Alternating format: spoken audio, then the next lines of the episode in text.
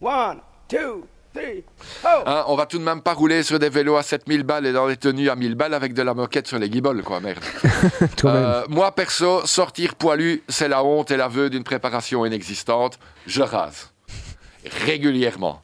Et je me sens trop beau. Et en plus, ça bronze mieux. Waouh.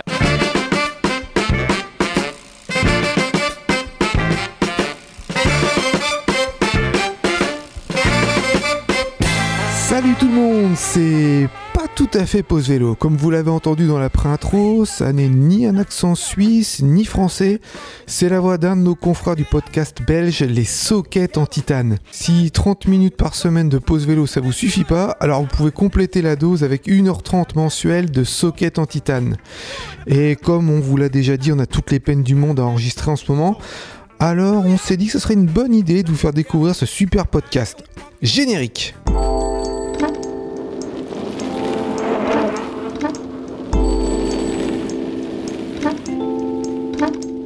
Les sockets en titane.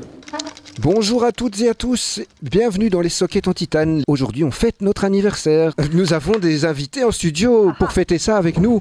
Nous avons Elke van den Brandt, ministre bruxelloise de la mobilité. Bienvenue à vous, Madame la ministre. Bonjour et bon anniversaire. Merci. Nous aurons également Olivia, qui est en fait euh, à la tête d'une euh, nouvelle agence de voyage à vélo. Nous aurons également Jean-Philippe Gerkens de Morning Cycle. Katia le résume très bien par le terme vélosophe. Il y a Mélo Vélo évidemment avec nous. Bonjour Mélodie. Hello. Il y a Katia aussi, la nomade sédentaire, qui est évidemment avec nous. Salut. Bonjour Katia. Salut Et Clément. elle va nous, de- va nous dire si le vélo est bon pour le moral et s'il s- permet de se sentir libre durant cette période de restriction de nos libertés que nous connaissons. intime, ouais.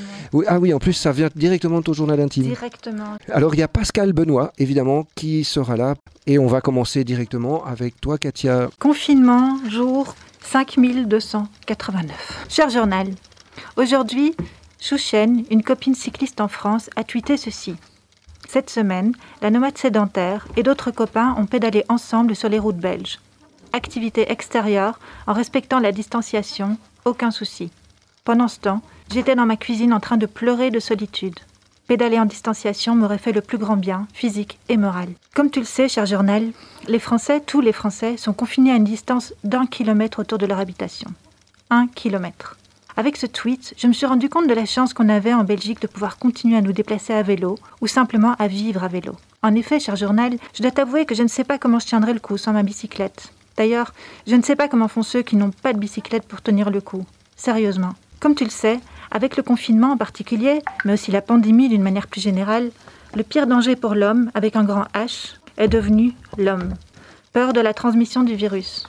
Alors on s'évite. On a fermé les restos, les salles de spectacle, les cafés, les musées, tous ces endroits où nous aimions nous réunir pour discuter, rire, refaire le monde parfois. On nous a interdit aussi de nous réunir dans nos maisons. Sauf que l'homme est un animal social. Alors comment faire pour continuer malgré tout? Pour tenir le coup? Pour qu'à l'angoisse ne vienne pas s'ajouter l'isolement et tout ce qui va avec? Ma bicyclette. Une fois de plus, ma bicyclette vient à mon secours. Décidément. Dans tous les moments difficiles de ma vie, elle aura été là. Elle m'avait déjà sauvée il y a quelques années, après le deuil de l'être le plus cher qui me fut. La voilà aujourd'hui qui me sauve de l'isolement. Car oui, cher journal, il se trouve que ma bicyclette me permet non seulement d'entretenir ma forme, en somme, de faire du bien à mon corps, elle me fait aussi du bien à l'âme. Tu sais ce qu'on dit, un corps sain dans un esprit sain, ou le contraire, c'est selon. Rouler pour me vider la tête, donc, dans les rues de Bruxelles ou sur les chemins de campagne. Elle m'accompagne partout, ma bicyclette. Elle me suit, je la suis, et mon esprit s'évade au rythme du pédalage. Mes méninges cessent de s'agiter devant la beauté d'un paysage. Mon cœur se serre quand je m'arrête pour caresser un cheval ou un chat. Je respire et me sens vivre quand je me laisse porter par la pente et que j'oublie les freins. Oui, je fais partie des contemplatifs, davantage émus par la ligne de l'horizon, le regard d'une vache ou le sourire d'un passant que par le tableau des performances sur mon Strava ou la mesure de mon rythme cardiaque. Mais ma bicyclette me permet aussi de faire quelque chose d'impensable en ces temps inédits. Elle me permet de rire, de rêver et de refaire le monde avec des amis, car chez nous, rien ne nous interdit de voir nos amis. Maximum 4 à l'extérieur. Alors on en profite. Il y a quelques jours, nous avons enfourché nos vélos avec deux copains, les avons embarqués dans le train pour rejoindre un troisième copain, dans l'unique but de pédaler ensemble, à l'unisson, de rire, de rêver et de refaire le monde ensemble sur nos bicyclettes. Une parenthèse enchantée. Sur les chemins, dans la boue ou les flaques d'eau, traversés à coups de youhou, le virus n'existait plus. Il n'y avait plus que nous, Nous et la forêt, nous et cette nature qui nous fait aujourd'hui payer nos- cher nos excès à tous. On savait déjà que la bicyclette nous permet de nous déplacer sans produire aucune nuisance pour les humains, les animaux et la nature. Un formidable moyen aussi d'entretenir notre corps et notre système immunitaire. Le virus nous rappelle aujourd'hui qu'elle est aussi un merveilleux moyen d'entretenir notre âme, car elle nous permet l'impossible en ces temps de pandémie, à savoir nous rapprocher de ceux qu'on aime. Nous rapprocher d'eux sans pourtant nous ou les être en danger, puisque le mouvement, conjugué à la distanciation naturellement respectée à vélo, en fait une activité totalement inoffensive. Pas pour rien que les autorités belges nous encouragent depuis le début de la crise à nous mettre en selle. Et ça marche. Sais-tu, cher journal, que lors de mes escapades, en solo ou accompagné, je croise de plus en plus de cyclistes et de promeneurs sur mes petits chemins de campagne Le virus aura au moins eu cela de positif. Il nous aura obligés à trouver d'autres occupations que les séances de shopping à la recherche d'objets dont on a, soyons honnêtes, sans doute pas vraiment besoin. Alors les gens, presque instinctivement, se rapprochent de la nature depuis quelque temps. Et si, en se rapprochant de cette nature, ils en venaient, sans même s'en rendre compte, à changer leur point de vue sur le monde qui les entoure? Tous les espoirs sont permis, plus que jamais. Tous les espoirs doivent être permis. Cher journal, je terminerai avec une petite anecdote pour te prouver que tout n'est pas si noir, au contraire. Mardi, j'étais au bois de la Cambre pour faire quelques tours de la boucle avec deux amis. En les attendant, je discutais avec cette dame, la bonne soixantaine, qui attendait elle-même une amie pour aller se promener, à pied, elle, dans le parc. Car il est bon de rappeler, de temps en temps, que le bois de la Cambre est en fait un parc. À la question de savoir ce qu'elle pensait de la fermeture du parc aux voitures, la dame m'a répondu Je pense que cela cause de grosses nuisances pour certains quartiers à Uccle. Ensuite, après quelques secondes de réflexion, la dame a ajouté Mais je pense aussi que la ville doit changer. Nous n'avons plus le choix. Quand je te dis, cher journal, que tous les espoirs sont permis,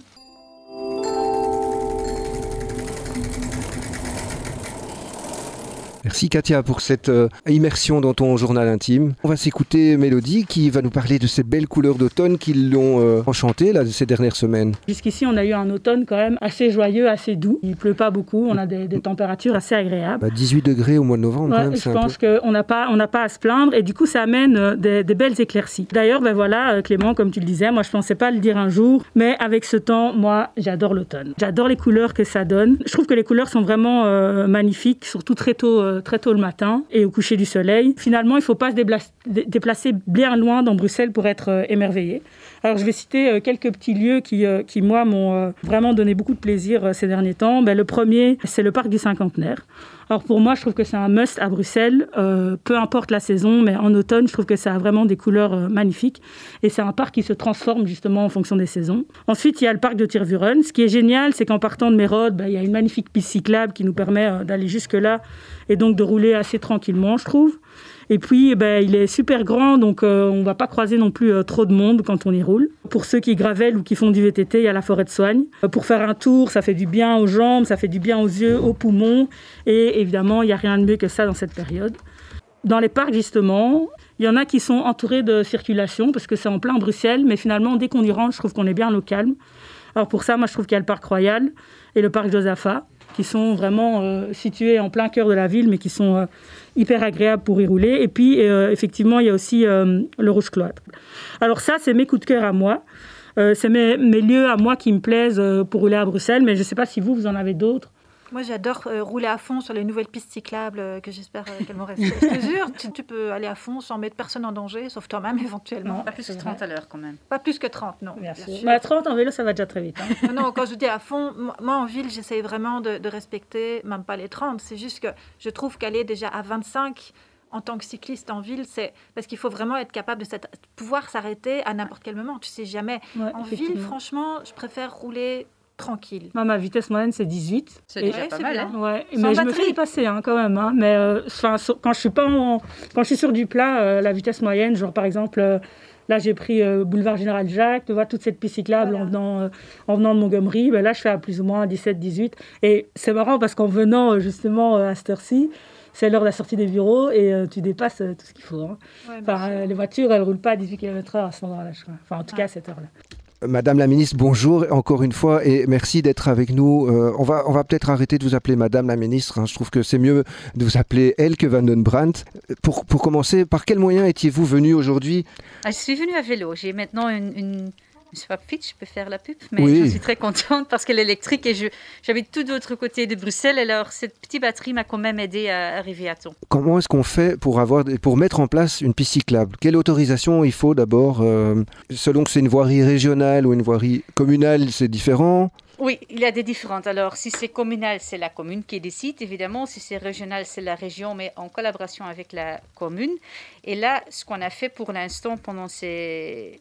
Pendant le premier confinement, les 40 km cyclables qu'on a mis en œuvre sont en fait surtout des fast tests, parce que c'était mis en œuvre en urgence avec une, une vitesse, parce qu'on voulait vite répondre à la question des gens, voilà, on, on veut rouler à vélo, mais bon, il nous faut des pistes cyclables. Ce sont des fast tests, ils sont temporaires. Euh, il faut maintenant les, les- les analyser. Il y a pour ça, il y a une enquête euh, sur ligne que vous pouvez euh, évidemment participer pour, pour bien faire en sorte s'il faut les adapter ou pas. Et puis, pour une piste cyclable définitive, il faut demander un permis d'urbanisme et c'est une procédure qui, qui prend quand même plus de temps que, C'est un bureau d'études qui, qui, met en- qui fait cette phase test? Bah, en fait, c'est notre administration qui a vraiment travaillé forte, euh, Mhm. qui, qui a fait des plans. Il y a, voilà, ils ont des, des ingénieurs pour faire des plans. Ils ont une, une- une service de sécurité routière parce que chaque plan, évidemment, était contrôlé sur la, la sécurité routière. Une fois que l'ordre est donné, il y a des peintres qui viennent avec leurs machines pour dessiner euh, sur la, chaussée euh, ces bandes. Ils travaillent toujours la nuit puisque c'est pas possible de faire ça le jour quand il y a de la circulation. C'était pas l'idée de le faire en douce comme certains vous l'ont euh, reproché euh, peut-être de, de peindre en douce et qu'on se réveille le lendemain matin. Tiens, voilà des pistes cyclables qui sont apparues à notre insu. Non, ça se fait toujours comme ça. On est d'accord. Mais oui, c'est parce qu'on ne veut pas ennuyer trop le trafic. Alors, si on le fait pendant la journée, il faut vraiment clôturer la rue pendant toute une journée. Alors, on travaille la nuit juste pour faire en sorte que la circulation ne soit pas trop euh, perpétuée entre le temps des travaux. Vous avez parlé de fast test, mais donc certaines sont vouées à être modifiées, d'autres même à disparaître et d'autres à être pérennisées? Bah oui, évidemment, j'espère de pérenniser le plus possible, mais de temps en temps, il faut aussi apprendre. On adapte là où c'est nécessaire, où c'est possible, parce qu'on veut les meilleures solutions, évidemment, pour tout le monde.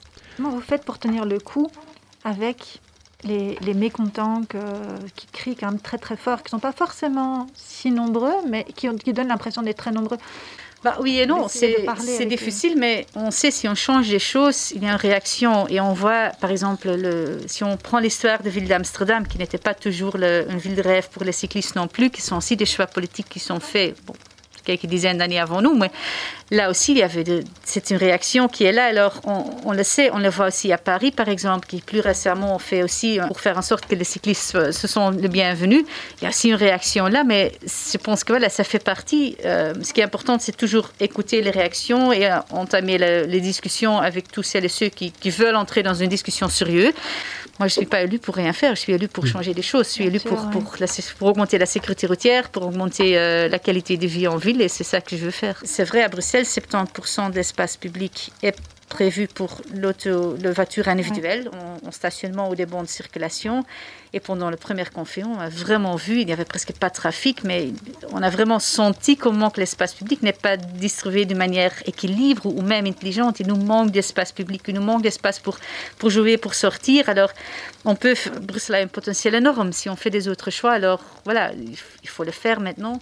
Euh, et je pense que les Bruxellois sont prêts pour ça aussi. Je pense qu'il y a des Oui. protestes, mais pendant l'été, on a eu ce, ce projet de Bruxelles en vacances. Alors, les Bruxellois pouvaient proposer des projets pour, pour clôturer une rue ou une, enfin, un rond ou un petit endroit dans leur quartier pour, pour réapproprier un peu l'espace public. Il y avait plein de réactions. On n'avait que deux semaines euh, pour, pour réagir, mais les gens, avait plein de réactions. On a vraiment dû choisir, on a augmenté le budget pour dû choisir. Et finalement, y avait 50 projets dans lesquels les, les gens, mais vraiment les Bruxellois eux-mêmes, ont pris en même avec les riverains, avec les commerçants de quartier, de, de, de réapproprier un- une rue ou une, une- une petite partie de- du quartier. Et c'était, bon pour, voilà, pour, pour réaménager la ville, mais aussi au niveau de, de, de qualité de vie, mais de, de la chaleur de la ville, parce que les gens se rencontraient leurs voisins. Ils se disaient, ah maintenant je, je connais mes voisins, j'ai quelqu'un pour faire le babysit. Il y avait aussi les, les femmes, les personnes âgées qui disaient, j'ose plus sortir, alors maintenant je sors plus qu'avant parce que je l'ose. Alors c'est vraiment, c'est pas, c'est pas que la mobilité, c'est vraiment changer la ville et créer une ville plus, plus agréable pour tout le monde. C'est peut-être bien un point commun entre les automobilistes et les cyclistes, c'est qu'ils ont tendance à avoir l'espace public comme un espace de circulation et de mobilité. Mais en réalité, la circulation et la mobilité n'ont pas de sens dans un espace où il n'y a pas de vie. une des fonctions principales de l'espace euh, humanisé, c'est de permettre les échanges, échanges culturels, échanges de voisinage, échanges commerciaux, le jeu par exemple. Si la circulation prend trop de place, qu'elle soit cycliste, automobile ou même piétonne, les autres fonctions de la ville sont complètement étouffées et ça n'a plus de sens. Donc avec l'automobile, évidemment, c'est un gros engin de mobilité, mais aussi avec le vélo, parfois il, peut y avoir trop de vélos dans certains quartiers. Si on voit la gare de Gand-Saint-Pierre où il y a 10 000 vélos dans un seul parking, la fonction de l'espace public n'est pas seulement la circulation et la mobilité. Vous avez bien raison de le dire. C'est vrai que ça peut changer le visage d'une ville du coup, parce que l'aspect social euh, que ça va induire, ça va changer la, comment dire, la, la, cohésion, ça va renforcer la cohésion entre les gens parce qu'ils vont davantage se parler, etc. Et c'est vrai que ça peut changer toute une ville et toute une, euh, un, comment dire, une, une, dynamique dans la ville. Euh, oui, la mobilité, on pense toujours, comme tu dis, en termes de se déplacer du point A au point B. Circulation. Ça a tellement plus d'implications sur une ville, c'est sûr. Et c'est pour ça que c'est essentiel dans une grande ville comme Bruxelles. C'est capital pour plein d'autres domaines. Ça transcende tout, toutes les autres matières, en fait.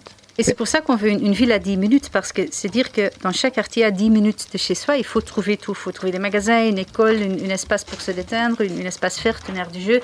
Mais si on crée cette ville à 10 minutes, les gens sont, voilà, ça ne leur empêche pas de, de, de, quitter leur quartier, mais ils peuvent vivre dans leur quartier, ils peuvent faire tout leur quartier. C'est vraiment une, une, modèle de ville euh, qu'on veut changer. Et je pense qu'il a un potentiel énorme à Bruxelles. Combien de kilomètres de pistes cyclables ont été aménagés depuis le début euh, du confinement? Je pense 39 kilomètres. Je, je, voulais dire 40, mais, mais nous, voilà, il y a des projets. On avait proposé une liste de projets et deux tiers des projets euh, sont mis en œuvre. Et les projets qui étaient contestés, on n'a pas trouvé un accord ou pas encore trouvé un accord avec la commune. On a trouvé des autres projets parce qu'il y avait des communes qui disaient Ah, on ne peut être sur la liste, on veut être sur la liste. Alors voilà, pour l'instant, on a les 40 km en plus. Et vous pensez que l'automobiliste a compris que plus il y a de cyclistes et, et plus euh, il va pouvoir rouler facilement, lui, vu qu'il y aura moins d'automobilistes? Les chiffres nous ont montré qu'on avait raison. Il y avait une augmentation de, des cyclistes. On est à 80% des cyclistes en plus que, que l'année précédente. Et le, le taux de, des embouteillages n'a pas augmenté. Il y avait 10% moins de temps perdu dans les embouteillages en septembre, parce que maintenant on a de nouveau un confinement, une autre situation, mais à un certain moment, on arrivait vraiment à une, reprise un peu du, du, vie économique. Alors, on constatait qu'il y a un boom des cyclistes et le temps dans les embouteillages a diminué un tout petit peu. Alors, les chiffres nous montrent que ça fonctionne, mais j'avoue qu'il faut encore plus de temps pour convaincre une partie des gens et on va continuer à faire ça, évidemment. Tous les cyclistes qui sont des anciens automobilistes, et je sais s'il y en a, ou même pas des anciens automobilistes, mais qui ont aussi une voiture, mais qui prennent davantage le vélo aujourd'hui qu'avant parce que juste il y a plus d'aménagement, imaginons que toutes ces personnes, demain, disent Ok, vous avez raison, les automobilistes pas contents, on va tous reprendre la voiture. On oublie les pistes cyclables, on reprend tous la voiture. Mais ça va être un bordel sans nom les embouteillages qu'on connaît aujourd'hui, mais ça va tripler demain. Donc c'est ça le raisonnement tenu en disant oui, les cyclistes, euh, ils nous, ils nous, comment dire, ils nous, ils nous ralentissent parce que on, on leur donne de la place pour pouvoir rouler en sécurité, mais du coup, ça nous prend de la place à nous. Mais si on revient à la situation d'avant, mais il y aura mille fois plus d'embouteillages. Donc voilà, je suis tout à fait d'accord que c'est ça fait partie de la solution. Moi-même, en tant qu'ancienne automobiliste, je fais partie de ces gens qui ont fait ce, modal shift il y a quelques années. Euh, pourtant, Dieu sait si avant il n'y avait pas beaucoup de, de, pistes cyclables, mais bon, voilà, je l'ai quand même fait parce que j'en avais ras-le-bol d'être dans un embouteillage justement. Donc, si moi je l'ai fait, il y en a plein d'autres qui l'ont fait et qui sont en train de le faire. Moi, j'en vois tous les jours sur les, réseaux sociaux des gens qui, qui témoignent de ça et qui me disent Ah, bah maintenant, j'essaye d'aller au travail à vélo. Et tous les jours, j'en vois des témoignages comme ça. Et, euh, et c'est grâce à ça. Et donc, comme vous dites, c'est des alliés des automobilistes, ces gens-là, parce que ça laisse de la place sur la voirie à ceux qui ont besoin de la voiture. Et est-ce que le mauvais temps qui arrive, là, quand même, à un moment, il va faire pas beau, il va faire froid, est-ce que ça va pas les décourager, tous ces nouveaux cyclistes? Bah, il y aura, c'est toujours dans l'hiver un peu moins de cyclistes que dans l'été et le printemps, mais ils, ils vont rester, on, on, constate quand même dans les, les jours où il pleuvait que, qu'on gardait une portion des, des cyclistes. Jean-Philippe Jean Gerkens, qui est avec nous en studio, a aussi euh, un thème à aborder par rapport aux freins que les cyclistes peuvent rencontrer dans leur pratique, c'est le vol de vélo. J'apprécie énormément le travail qui est accompli euh, par le, votre cabinet actuellement. Je pense qu'il y, y, y, a encore des axes sur lesquels on peut travailler parce que la cyclabilité d'une ville, c'est pas seulement des pistes, il y a aussi d'autres aspects. Et un des aspects principaux que vous connaissez bien, c'est l'aspect du parking vélo sécurisé, que ce soit à domicile ou à destination. J'ai l'impression que pour l'instant, il y a une recrudescence importante des vols de vélos et qu'en plus ces vols concernent des vélos beaucoup plus chers qu'avant, puisqu'on parle de vélos électriques maintenant qui coûtent quand même le triple. Des gens investissent, des nouveaux cyclistes, et ils peuvent être fortement découragés par le vol de vélo. Ça fait des années que les ministres de Transport se succèdent et qu'aucune solution vraiment sérieuse et vraiment efficace n'est trouvée. On trouve des petites solutions. J'avais envie de vous dire, est-ce que vous n'avez pas le courage, l'envie de vous attaquer solidement à la répression? Je parle, j'utilise bien le mot répression et à la prévention du vol de vélo. Il y a plusieurs choses à faire. Alors tout d'abord, c'est le stationnement parce que voilà, les Bruxellois, ils habitent souvent dans un appartement. Vous n'amenez pas votre vélo au troisième étage sans ascenseur, ou même avec ascenseur. Alors trouver moi, des je espaces. Le fais tous les jours. Pardon? Oui? Je le fais tous les jours. J'ai pas le choix. Ok, voilà, mais je, je- je préfère que vous aurez un choix et que vous pouvez Ouais, le laisser en bas. Et voilà, et, et c'est vraiment quelque chose. Il n'y a pas, on a, il a le- une liste d'attente énorme pour les box vélo. Alors, Oui. il faut augmenter les box vélo, mais c'est pas la seule réponse. Il Non. faut vraiment travailler sur une- une- tout un palais de, de- de solutions. Alors, c'est pour ça qu'on a fait un appel pour tous les, les personnes privées, des entreprises ou des communes qui ont des locaux vides pour dire ça. voilà, on, on veut Bruxelles, Parking Brussels est prêt, le- l'agence de stationnement est prêt pour pour pour euh, prendre la gestion, pour les rendre dans une, une stationnement vélo pour pour les, les riverains dans le quartier. Et il faut vraiment travailler euh, partout, quartier par quartier, parce qu'il n'y a pas Oui. qu'une réponse à donner pour le, le stationnement. Alors, on est en train de développer le, le plan stationnement vélo pour, pour vraiment répondre à ce parti-là. Puis, il y a aussi le, le parti, de, comme vous dites, de, de sanctions et de, de répression et de prévention. Pour la prévention, il y a maintenant aussi, avant, il y a des, des stickers maintenant qu'il faut mettre euh, et pour enregistrer votre vélo. Oui. Euh, ça aide à retrouver les vélos. C'est c'est pas quelque chose, c'est pas la seule réponse, mais ça aide vraiment à retrouver des vélos et ça, ça a une- un impact préventif pour, les, pour une partie des voleurs qui, qui ne répondent pas, plutôt les voleurs. Et puis, il faut travailler avec les parquets, les polices. C'est pour Voilà. ça qu'on a maintenant une, euh, une, stat, une état généraux de, de sécurité routière dans lequel on travaille avec les zones de police, avec le parquet, avec tout le monde pour, pour qu'ils soient tous autour de la table. Parce que moi, je peux dire oui, il faut du sanction, mais j'ai besoin du- des zones de police et du parquet. Et il y a pas mal de zones de police à Bruxelles qui ont compris le message, qui ont commencé à y travailler. Mais si le parquet suit- ne suit pas, on, on punir celles et ceux qui sont pris par les, les polices, ça, ça n'aide pas. Alors c'est Voilà. toute la chaîne sur laquelle il faut Exactement. travailler. C'est pas que moi, c'est moi. Moi, je dois montrer, le... mais j'ai besoin aussi de mes collègues fédérales, Voilà. de, de mes collègues de police. Alors ça sera un travail euh, de groupe et c'est pour ça qu'il faut entamer, euh, mettre tout le monde autour de la table. Mais c'est Voilà. vrai qu'il y a un gros enjeu là. Il y a une dizaine d'années, moi j'ai déjà participé à plusieurs euh, commissions au Parlement régional bruxellois, à l'appel de députés, dont une députée de votre parti d'ailleurs, qui avait fait un bon travail pour essayer de mettre tout le monde autour de la table. Et on avait là des commissaires euh, divisionnaires et des, des gens importants, et des plusieurs parlementaires autour de la table.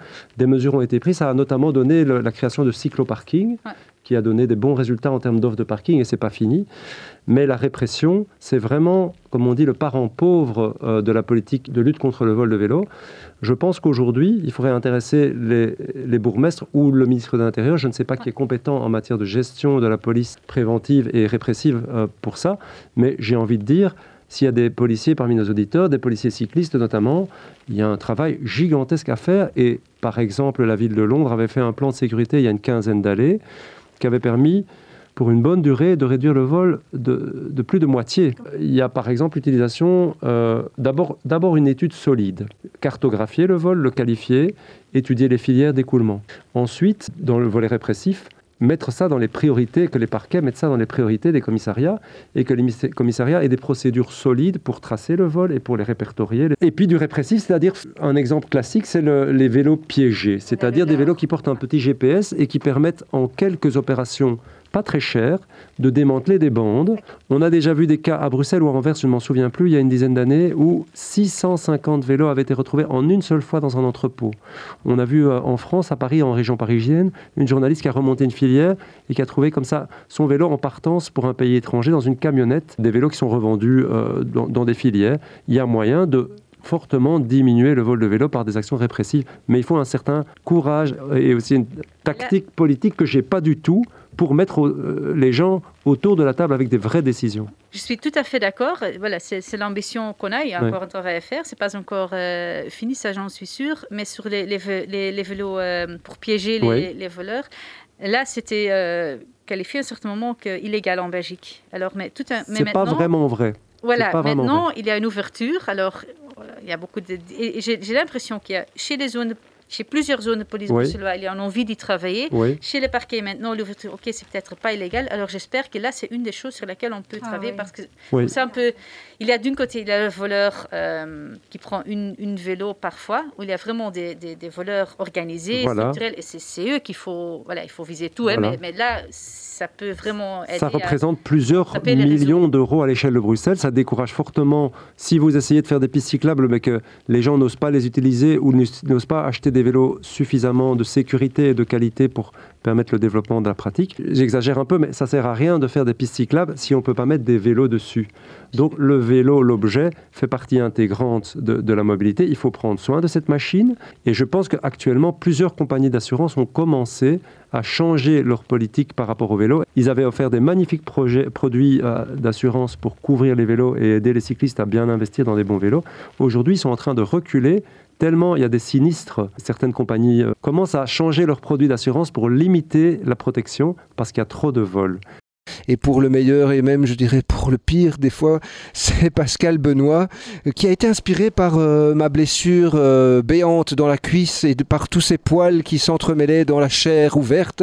La pilosité de ses jambes est une insulte aux lois de l'aérodynamisme, ainsi qu'aux critères d'élégance que se doit d'observer le cycliste en toutes circonstances. Le, le cycliste est un animal élégant, Clément.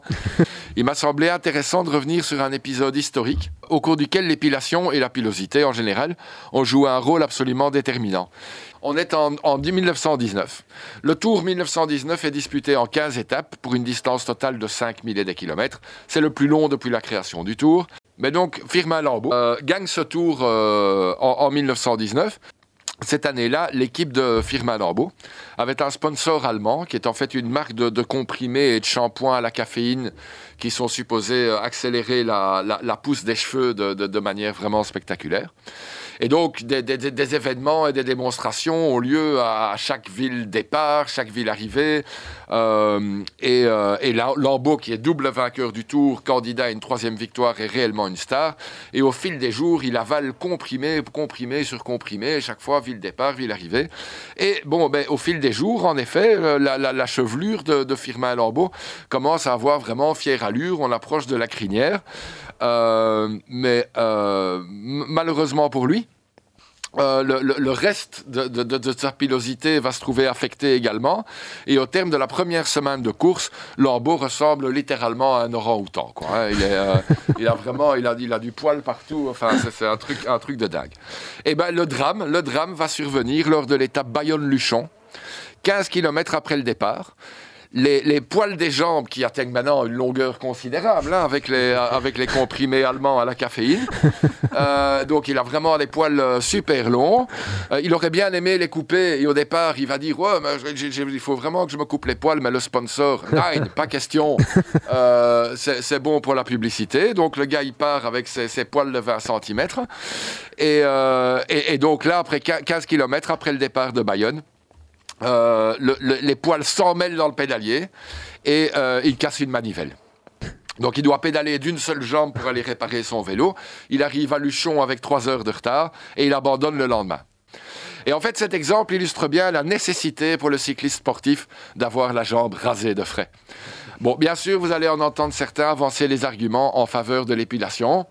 Hein, L'hygiène, c'est plus propre. L'aérodynamisme, on roule plus vite. Les, les- les blessures et les brûlures, hein, les poils collent pas dans, dans les plaies. Le massage, ça fait pas mal quand, hein, etc. L'électrostimulateur, euh, quand, euh, bon. Mais la réalité, hein, je veux dire, on aurait pu faire un énorme débat sur euh, l'épilation, mais la réalité, c'est qu'on veut tous ressembler aux coureurs. Et, euh, et on veut impressionner ses potes sur la sortie du dimanche par le galbe de ses mollets tout secs. Ça, c'est la, la- la réalité de l'épilation chez le sportif amateur. Le reste, c'est de la blague, parce que demander à un gars qui fait du skate s'il se rase les jambes pour les éraflures, ou à un footballeur s'il se rase les jambes pour le massage, ou à un physicien si le gain en watts entre la jambe rasée et la jambe épilée est vraiment important, ou demandez même à votre complexe euh, et les patchs de votre complexe ce qu'ils en pensent. Voilà pour l'épilation. Je pense avoir fait le tour du problème, des dangers. Hein, hi- historique et présent, et partager un peu de mon expérience personnelle. Et donc, euh, Clément, écoute, tu fais comme tu veux, mais hum, moi, je t'invite quand même à faire quelque chose, quoi, tu vois. Écoute, Mais quoi, cire chaude alors Euh, Non? Alors là, oui, il y a les techniques. hein. Les- moi, je rase. Il y a l'épilation à la cire. Il y a aussi ce, ce petit appareil. Lady, je crois, non? Ah, Le oui, truc bah, qui t'arrache les poils. En plus, tu sais comment ça s'appelle et tout. Je comprends vraiment pas. Mais honnêtement, vu la couche, n'essaye pas l'épiler dit. Eh bien, l'émission se termine. Merci à toutes euh, et à tous d'avoir été à l'écoute. Et passez un bon week-end. Merci Clément. salut à tous. Et roulez bien.